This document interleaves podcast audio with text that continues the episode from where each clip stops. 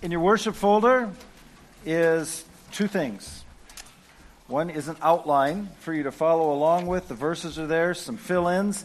And like last week, there's a few more fill ins, but I'm going to do my absolute best to let you out early or at least on time. Um, last week we a little late. I'm apologizing. On the on the inside of the worship folder is also a group discussion guide that if you want to go a little bit deeper, you want to talk about this in a small group or with other people, there's some more things that you can look at. Um, and, and again, this week, I will start by saying you're welcome with all of the fill ins. If you take the back sheet and turn it upside down, all of the answers. Wouldn't you like a test like that in school with all the answers? Um, the idea is not for you to do that right now and fill them all in.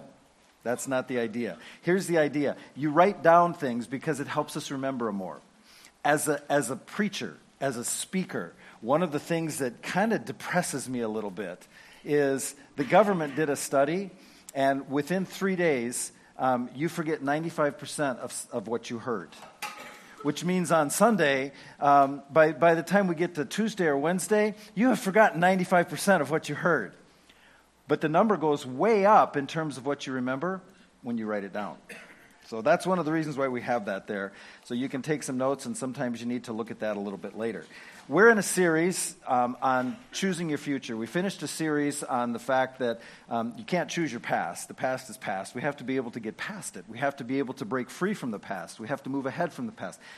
We talked about the, fast, the, pack, the fact that you can't choose your past. Sometimes there's great stuff in the past, and sometimes there's not so great stuff in the past. And you can't choose that. You could have chosen better back then, but that ship has sailed, and so we talked for a number of weeks about moving past that. Now we're talking about choosing your future, because you can't choose your past, but you can choose your future. The first week we talked about the fact that if you don't have the right values, if you don't choose the right values, you will not have the future that you really want. You won't have the right future. Last week we talked about um, choosing the right guide for your future. Um, and if you missed any of those or you want to hear them again, it's all online, either Journey in Our Church or iloveourchurch.com. You can listen to those free. There's links to get to wherever you need to go to listen to those. Today, we're going to talk about choosing the right doors to walk through, hence the doors. I, I, I, I shouldn't do this, but shout out to our, uh, I call Jay our Disney guy. Um, anything I've ever asked, he's been able to do. It's just amazing. Um, but we have these doors up here because that's what we're going to talk about today. And, and this is kind of a little plug for Easter. Easter, we're going to, Easter, by the way, is the week after next. And we're going to talk about the fact that Jesus said, I am the door. And what does that mean? And so, right now is when you need to be thinking and praying about who do I know that needs to hear about the good news of Jesus? And Easter is one of the best times of year. Every Sunday is a good time to invite people. But Easter, uh, many people who would not normally go are, are far more likely to go. So, it's a great time to be inviting. And I'm going to say this now because we're two weeks out. Um, next week, Palm Sunday, next week, same regular times, 9 and 10:30. Easter we're doing three services and we're changing the times. So it'll be 8, 9:30 and 11, which means the two services get bumped to half hour.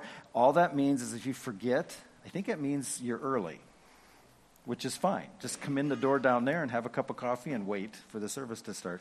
Um, but three services, and that gives our people a chance to, um, to worship in one, and you know invite somebody to one it also gives you a chance to serve in one or two of them. So that's that's coming for easter. Next week regular times. Um, we're going to talk about doors today.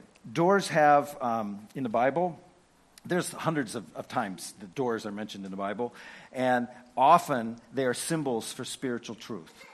Sometimes it's just literally a door but more often than not doors have great spiritual significance in the bible. I want to start off with a game I want to make sure we're kind of all on the same page because doors are very common. We walk through physical doors every single day, multiple times without even thinking about them. And in your home, you have more doors than you realize. So here's what I want you to do very quickly in your head, not out loud. I want you to count up how many doors you have in your home. Just real quickly, walk through your house in your mind and, and, and, and count up how many doors you have in your home. And then what I'm going to do is I'm going to ask you about specific kinds of doors. And if you have one of those doors, I want you to raise your hand. So you can raise your hand and then put it right back down. Because um, I have a whole big list of them. So you're counting up these doors in your, in your head. And, and some of you are probably thinking, wow, I didn't know I had that many doors in my house. I don't even think of that. How many of you in your house have a sliding door? See your hands, okay? How many of you have a pocket door? That's not a little tiny one. That's the kind that slides into a pocket and opens up, okay? Quite a few. Um, a front door. Yeah, most people have a front door. Um, how many of you have a basement door? Okay, basement door. Um, a Dutch door. You know what a Dutch door is? They're those, like the barn doors where the top opens so the little kid can't get out or whatever, you know. A number of people have those. Garage door. Most people have garage doors. It's a good thing to have. How about a fire rated door? You say, I don't know. Then you probably don't have one. An attic door. I mean, have an attic door. Get up into your attic. What about a bathroom door? A number of you didn't raise your hand. I'm just going to say, as your pastor, it's a good thing to have a bathroom door. If you don't have one, you might want to work on that. How many of you have a back door? You have a back door too. Um, what about a closet door? Closet door. How about bedroom door? If you have kids, you need a bedroom door. Just saying. Um, revolving door. Not, unless you live in a hotel, you probably don't have a revolving door. How many you have a glass door? Glass door, yeah, a lot of glass doors. What about a jammed door? we have one that we finally fixed. Every winter it stops opening and closing. A squeaky door. We have a squeaky door. That's an easy fix, by the way. Um, a trap door. How many of you have a trap door? I'm not coming to your house if you have a trap door unless you tell me about it first, okay? A secret door. How many of you have a secret door? Okay, it's not a secret anymore. you just told everybody that you had one. We have so many different doors that we don't even think about just in our homes on a daily basis. And as I said, they have doors in the Bible have a great spiritual significance. A door can be an entrance, can also be an exit. It can be a bridge or a barrier. It can be a gateway to something, a portal to something. It can also be something that keeps us from going somewhere. Doors can keep things separate, they can protect us. They can provide access to something that we need, or they can prevent entrance where we shouldn't be. There are many different kinds of doors. When we talk about doors in terms of having spiritual significance or just, just metaphorical, even just when, when we think about the church, not the building, but the church, there's, the, there's an entrance door of salvation because you go through that door. That's actually what we're going to talk about on Easter. There's, there's a, a door like a passageway door that's discipleship, that we move through this sequence of things. There's, there's a service door that has to do with ministry. There's an outside door for mission because there's people out there who need Jesus. There's, there's an access door, that special access door for prayer where we can talk to God. There's an open door and we do this one really well. There's an open door of fellowship where we, we meet people and, and we learn and we grow from people and we have a good time. There's that, that holy door that we just experienced of worship where together we can come before God and raise the name of Jesus high. There's, um, there's the mirror door that's God's word. that We don't always like, but it shows us what we need to see. So, a part of the Bible that got us going in our Past Your Past, moving past your past series, um, was in Revelation, the first couple chapters, uh, chapter 2 and 3, actually. Um, Revelation's last book of the Bible, and Jesus sends a message to seven, just the real life churches that existed at that time. The one that I'm going to mention today was the ancient city of Philadelphia, where Philadelphia is named after. In the Greek, it's, it's, it means brotherly love. Um, and it's modern day Turkey. And when he wrote this letter, when he had this letter sent to this church in Philadelphia, he promises them a great opportunity. And here's what he said in Revelation 3, verses 7 and 8. Here's what Jesus said I hold the key of David in my hand. I'll, I'll explain that in just a second. The doors that I unlock and open, no one else can close. And any doors that I shut and lock, no one will ever be able to open. Now I know everything you've done. He says, So look, I am placing before you an open door that no one can shut. I know that you might not be very strong, but you've kept my word and you've been faithful to me. And this is a huge door of opportunity for them.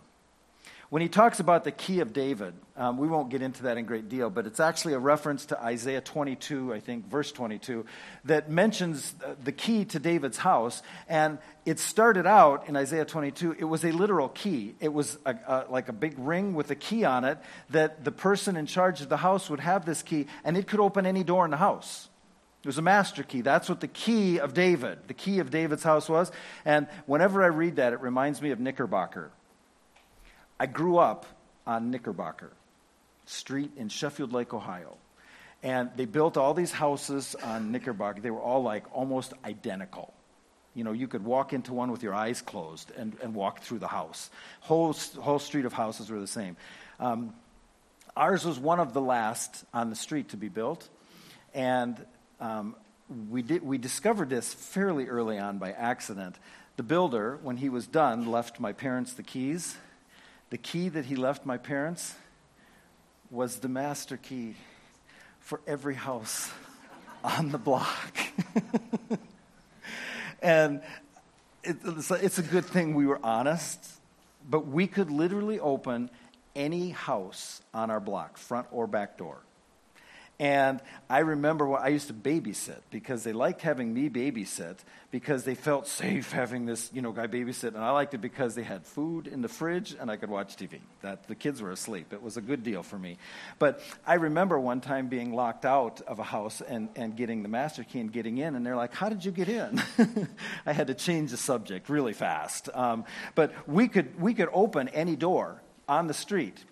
Well, Jesus said, I hold the key of David. That's like, that's like the ultimate master key. He can open any door. He can also lock any door. And if he opens it, it's open. If he locks it, it's locked. This has happened many times in my life. God has opened doors for me. And, I, and it was a, a door that God opened, and I was able to go through it. And, and you look back on it, and the things that happened, only God could have done. It was amazing. I believe that God is saying this to you personally today that, that this is about your future. Not that you can open any door on your block. That's not it. It's that He has an open door for you. And He wants you to be able to recognize it so that you could walk through it. So, what we're going to talk about is doors. And here's what you need to know about the doors in your life, not the physical doors. Here's the first thing. If you're taking notes, every door is a decision. That's how I want us to think about doors today. Every door is a decision. Because really, doors are just metaphors for the choices that we make every day. We have these doors that we can choose. And you learn uh, early in life, every door you walk by, you make a choice even if you don't think about it. You make a choice whether to go in that door or not go in that door. You see a closed door, you wonder if you should go in. You see an open door, you wonder if you should just walk in. And you learn pretty early in life that there are some doors you shouldn't walk through. We learn that. We learn that there are some doors that, although you can walk through them, they really aren't worth walking through. We also learn that there are some doors that you can't go through because they're locked. We learn that early in life, and we, learn, we know that every door is a decision. The second thing about doors in your life, and this is huge my destiny will be shaped by which doors I walk past and which doors I walk through. When I know which doors you're walking past and which doors you're walking through, I can tell you a lot about what your life is going to be like in two and five and ten years. Because our destiny is determined by which doors we choose by which ones we walk past and which ones we walk through. Here's the tough part knowing which doors are the right doors. That's the hard part. Because we have these opportunities every single day, our choices that we make every single day with our money, our choices we make every single day with our time. And by the way, everybody thinks money is valuable. Money is valuable. You know, time is way more valuable than money. You can't get time back. If you go through the wrong door and you make a wrong choice about the time, you don't get that back. It's the same thing. We make choices every day about relationships, which doors that we walk through. Let me ask you this show of hands. How many of you have ever walked through a door that you thought was right? and wasn't. Yeah, most of us. Here's what happens when we do that, and, and you, you probably are thinking of a couple times when you did that. It often takes a long time to get back on track again. Very seldom do you say, oh, wrong room, turn around, walk right back. It doesn't usually happen that way. What usually happens is we waste a whole lot of time. We waste a whole lot of energy because we walked through the wrong door. You know what you need? You need what the Bible calls discernment. Huge. Discernment. Everybody say that out loud. Discernment. That's what we need. Here's we read this verse earlier in the series on the past. In Deuteronomy 30, it says this. Here's what God says. Today I'm giving you a choice. You have a choice. You can choose life and success or death and disaster. You have a choice. And when we talked about this, there's very few people would say, Oh, I can't wait to choose death and disaster. But we walk through doors that are the choice of death and disaster. So we need discernment. It's like we have these doors up here. We have, you, you could have opened this door and you see something back there and it's really nice. But I could be like Monty Hall. You can have what's behind door number one, or you can trade it all for what's behind door number three. And you don't know what's behind door number three. And so many people trade it all before they know what's behind that door. And it might be a car, or a Caribbean cruise, or a candy bar. And they've traded everything for it. And we do that far too often in life. We have something that God is offering us, and we trade it all for something that's of no value that costs us a whole bunch of time and effort and energy to get back on track again. What we need to make the right choices is discernment. Let me give you an illustration. I've talked to many people who, um, I'm not thinking of an, of an individual at all, but the common denominator, they will say something like this. They're in a really bad relationship, and they're talking with me about this bad relationship that they're in. Um, and, and, and she'll say something like, um, it seems like every relationship I'm in, this happens. And they'll go through the last two or three relationships or four relationship sets. And it's like every time I'm in this relationship, this happens. And, it's, and, and my job is, at that point is not an easy job. I have to say, so you see what the common denominator is here? in all of these bad relationships, you're the common denominator. You have a bad chooser. you have to get your chooser fixed because if you don't, the same thing is going to happen next time. And you can say, oh no, this time is different. And we're all looking from the outside saying, you just chose the exact same thing because your chooser is broken. You need to get a new chooser. You know what that's called? Discernment. We need to learn how to have discernment because our destiny is shaped by which doors we walk past and which doors we walk through. Number three, a door can be a number of different things. I'm just going to have three quick ones right now. A door can be a number of different things. Here's the first thing that a door can be an opportunity for you to make a decision. A door can be an opportunity from God. And uh, the problem is, too many people think every time a door opens that it's an opportunity from God. The door might be an opportunity from God. Okay? I believe God will give you many of these and you need discernment to be able to get through them. There's many times this happened in the Bible. Paul, a great example, Paul says in 1 Corinthians 16 and verse 9, um, he says, A huge door of opportunity for good work has opened up here. So he knew it was from God. It's a huge door of opportunity. It's an opportunity to do something good, and this door is opened, and he knew it was an opportunity for good. But that's actually only the first half of the verse. I left the second half of the verse off on purpose because we're going to get into it in more detail in another time. But here's what the second half of that verse says it says, A huge door of opportunity is opened up for me here, and there is much opposition. It was a door from God, opened by God, but there was much opposition. See, we kind of sometimes get under the mistaken belief that a right door, if it's God's door, if it's the opportunity from Him, there won't be opposition. And nothing could be further from the truth. We think if it's God's door opening, I'm going to open it and there's going to be, you know, unicorns and cotton candy and everything will be great. And we open the door that we think is from God, and the guy from the movie with the chainsaw is there, and we think this isn't from God. And you know what? Sometimes it is. This isn't in your notes. Um, you don't have to be a math whiz to know this formula, okay? Write this formula down. Opportunity plus opposition equals God's will. Every time. Opportunity plus opposition equals God's will. If there's no opposition, you might want to pay very close attention to what you're doing. Because when it is God's will, there will always be some kind of opposition. So the first thing a door can be is an opportunity from God. Here's another thing a door can be a distraction from others. A distraction from others. So this door opens up. How do we know if the door opens up? How do we know if it's a dead end? How do we know if it's something that's going to get us way off track? Again, discernment. We have to have discernment. There used, to, there used to be this track out, a, little thing that, that you, would, you would use to help share the good news of Jesus with people, and it said, God loves you and has a wonderful plan for your life. And that's 100% true.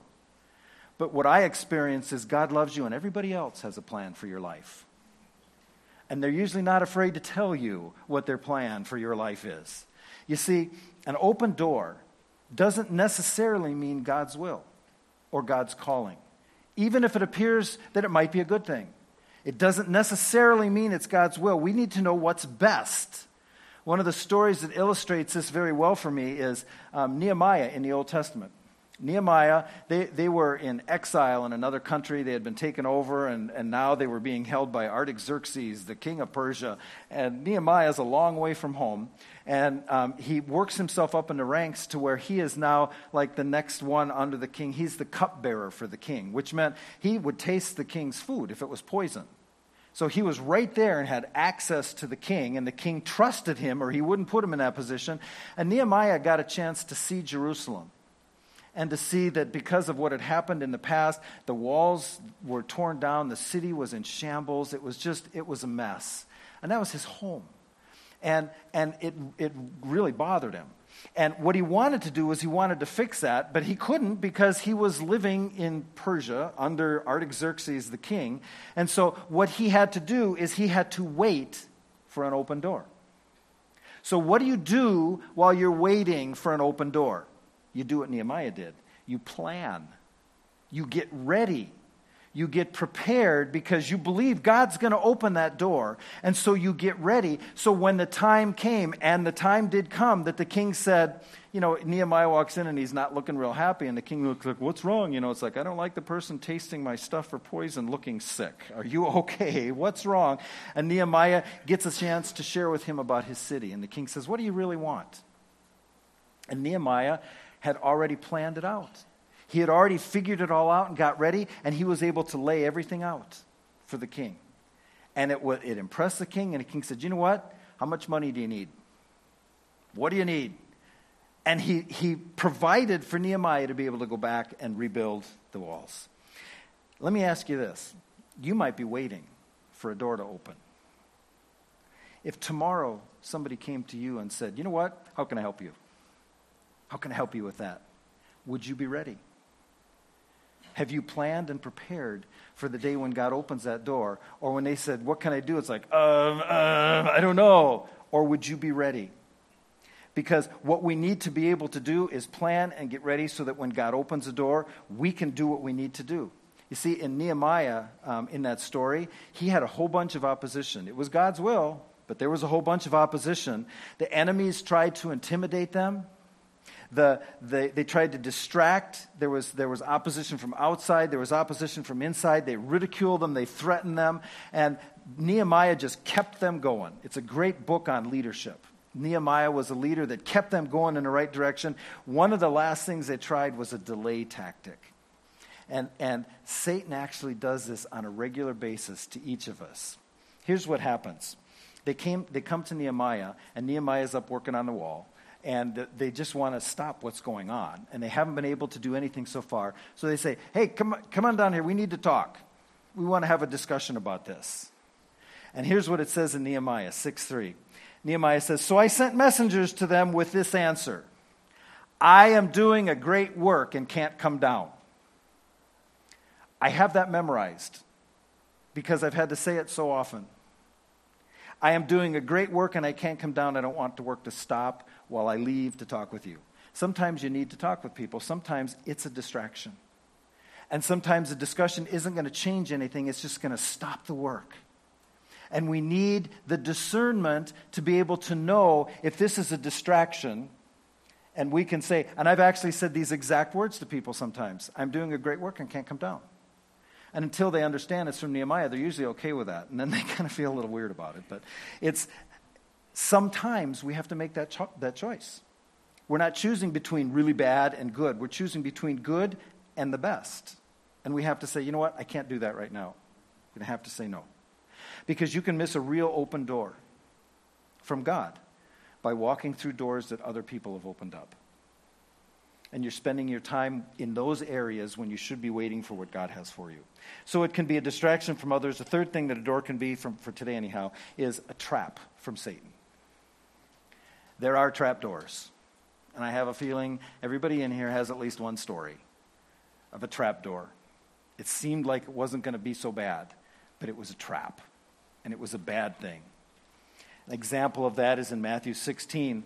Um, Jesus and, and, the disciples are talking, and they're, they're saying, You know, here's what we're going to do, but I'm going to have to die, and then I'm going to come back. And, and Peter's like, No, no, no, it's not going to happen. And Jesus looks at the disciples and says to them and to Peter, Get away from me, Satan. You are a dangerous trap to me. You are looking at things merely from a human viewpoint and not God's. Now, that it's okay to look at things from a human viewpoint because that's our viewpoint. And we can, we can look at pros and cons, and we can look at the pluses and minuses, and that's not a bad thing. But when we look at them merely from a human viewpoint and not from God, then often it's a trap from Satan because we need to understand that there's more to the picture than we see. And the only way that we can choose the right things is through that discernment. So, here's the fourth thing if an open door is truly from God, it will not contradict what He's already said in His Word. If an open door is truly from God, it will not contradict what He's already said in His Word. Now, I, I see this happen all the time. I see it happen way too often. I have a guy who'll come to me and said, "You know what? My marriage is not working. I'm going to divorce my wife because God wants me to be happy, and I'm not happy." And I'll hear the story. And I want to say, "You don't have to tell me the story. I know the story. I've heard it a hundred times." You know, at home, what you're hearing is, "I need something. Get it yourself." But you're at work or at the office, and there's somebody there who has, is pleasing to look at and they're, they're being extra nice to you. And instead of hearing, get it yourself, you say, What do you need? I'll get it for you. And that starts to play on you. And instead of hearing the complaints that you're hearing at home, you're hearing the compliments. And things start to change, and you start to make stupid comparisons. And I hear it way too often. I know God wants me to be happy. And I can say, without reservation. That is not an open door from God. And I can say that because what it does is it, it, it goes against what he said in his word in so many different places.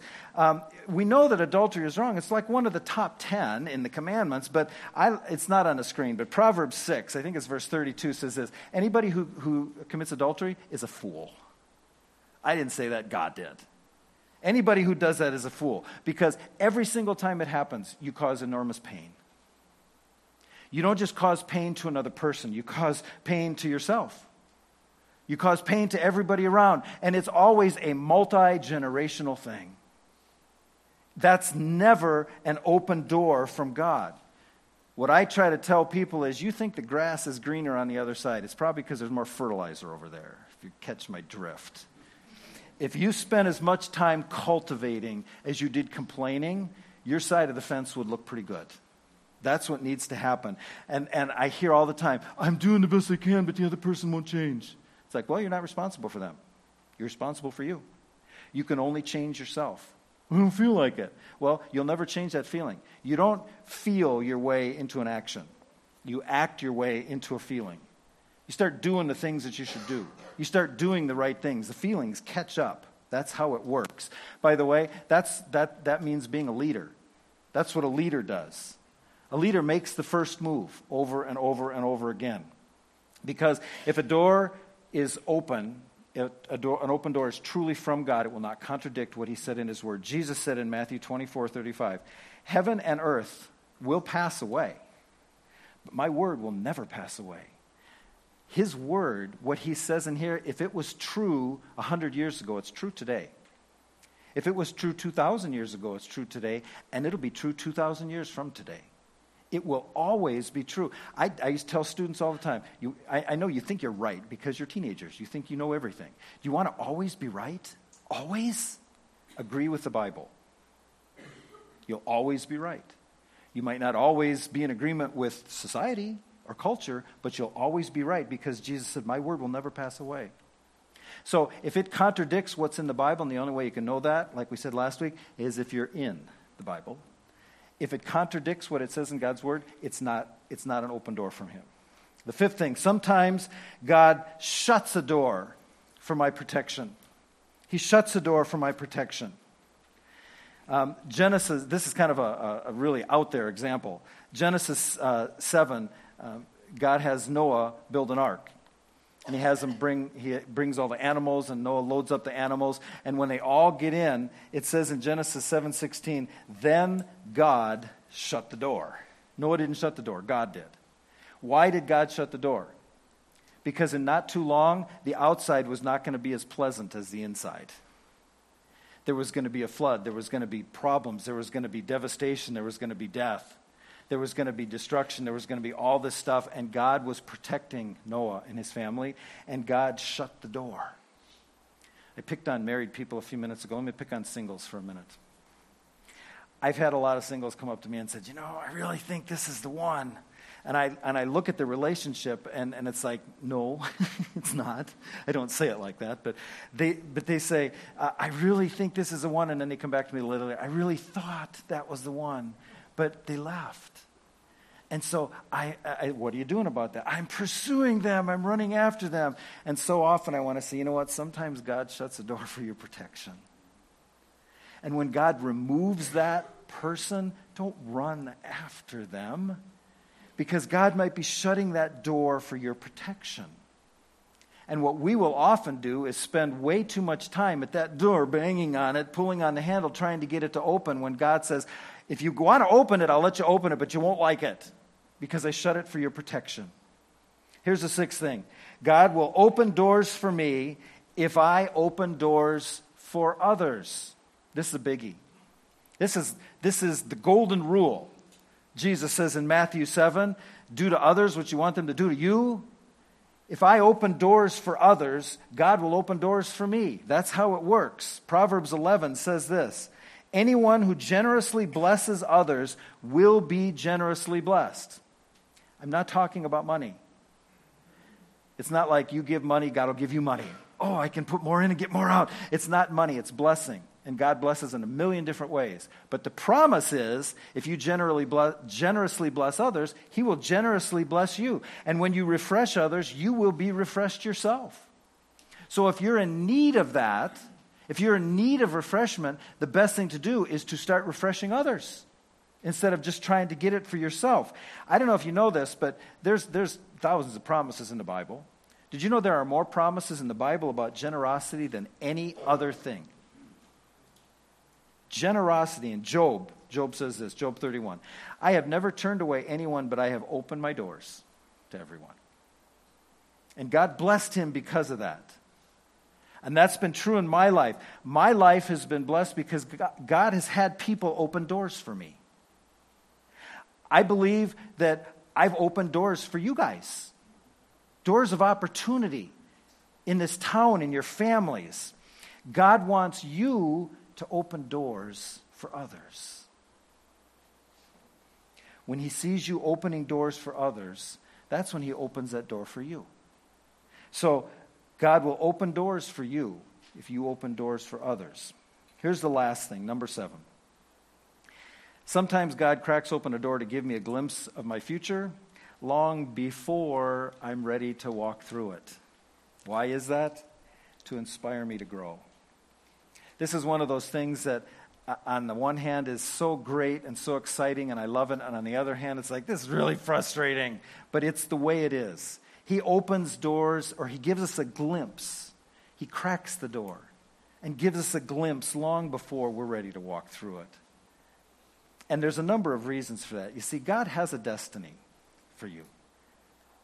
He has this vision, this dream for your life that's, that's more amazing than you could probably ever imagine, but He doesn't reveal it all at once. And there's a number of reasons for that. It would, first of all, overwhelm you. I know 40 years ago when I was a youth pastor, you know, working with junior high kids, and God said, You're going to be a pastor, and there's going to be hundreds of people at your church, and all. And it's like, No thanks. And I would go work at Walmart. because that would have way overwhelmed me and scared me. And so he gives us a glimpse of it, but he doesn't give it to us all at once because it would scare us away, and because he wants to keep us close.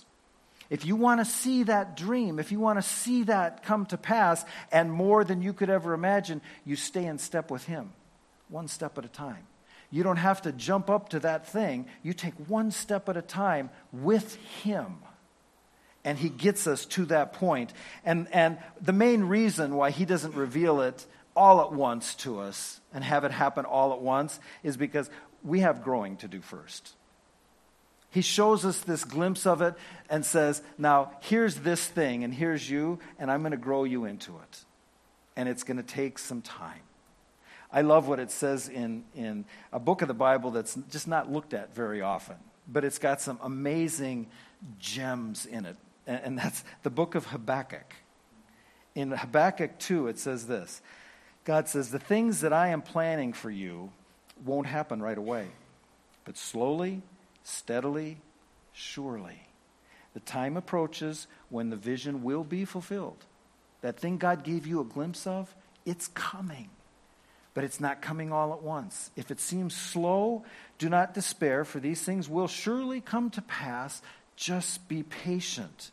They will not be overdue by a single day. You see, that's God's promise. Too often, we're in the wrong, our head is in the wrong phase of things. Uh, our, our body is in the what phase. That's the glimpse of what he's shown us, but our head is in the when phase. We forget that there's a what phase, that he gives us his glimpse, but then over the course of time, he shows us the next phase. That's the how it's going to happen. And when he shows us the glimpse, we had no idea how it was going to happen. He reveals that to us a little bit at a time. And then finally, there's the when phase. That's the timing phase. And so many people have chosen a good thing, but they've chosen it at the wrong time. And it's messed everything up. We have to do it according to God's plan. So, um, this I think this is not on your outline, but this is this will be up on the screen. I just I want to share three really really fast things because this is what we do here. This is what I want you to learn. First thing, learn discernment to know which doors to walk through. Philippians 1 says, This is my prayer for you, that your love will keep growing more and more with knowledge and greater discernment so that you'll be able to make the right choices. You notice what helps you make the right choices? Discernment. So I want you to learn discernment to know which doors to walk through. And you do that by getting closer to God. The second thing is learn courage to walk through the right doors because it won't always be easy. It says, David says to Solomon, son, be strong and courageous and get to work. Don't be frightened by the size of the task, for the Lord God is with you. He will not fail or forsake you. He will see to it that everything is finished correctly. So I pray that you will learn discernment. I pray that you will learn courage so that when that door opens, you can walk through it even though you're scared. And the third thing is to learn how to open doors for others. Because if we don't learn that, none of the other doors are going to open for us. We have to learn how to open doors for others. 1 Peter 4 9 says, Open your home to others and show hospitality without grumbling about it. Each of you should use whatever gifts you have received from God to serve others. And you say, I don't have much. Don't, you have something that God gave you. And whatever gift you have is what you use to serve others. So you don't have to do it like somebody else does it. You do it like you do it. So if you know Jesus, if you've claimed Jesus as Savior, then, then your job is learning discernment, learning courage, and opening doors for others. If you don't know Jesus, that's the first door that you need to walk through. That's what we'll talk about on Easter. Jesus said, I am the door. That's the first one you walk through because nothing else will happen the way it should without walking through that door first and saying, Jesus, I believe. I trust that what you said was true. I'd like to ask you to bow your heads as we pray. Lord, I know that you have opened so many doors for me. You've opened so many doors for our church. And I want to see you open doors in, in amazing ways in the lives of people at this church, in the lives of our family here, our brothers and sisters in this family of God. So teach us to open doors for others. Teach us diligence. Teach us discernment. Most of all, teach us courage to do the right thing even when we're scared to death to do it. Help us put into practice all that you teach us from your word. Help us to be in your word and learning from you. And I pray your blessing on everybody who's listening right now, that you would just, you would bless their bodies, their, their minds, their hearts, their relationships as they choose the right doors. And it's in the name of Jesus that we pray. Amen. Please stand for the closing song.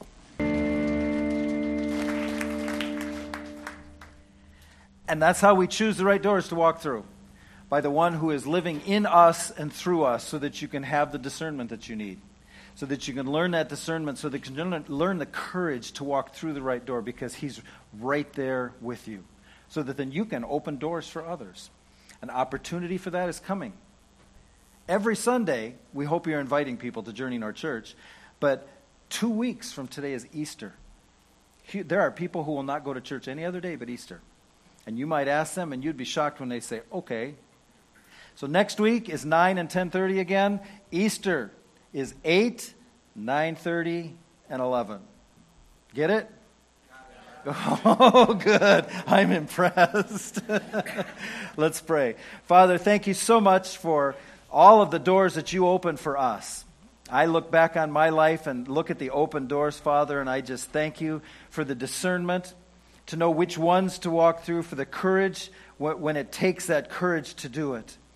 And I thank you for the open doors that you've given us here. And I pray that we will have that discernment and courage to walk through them so that we can open doors for others.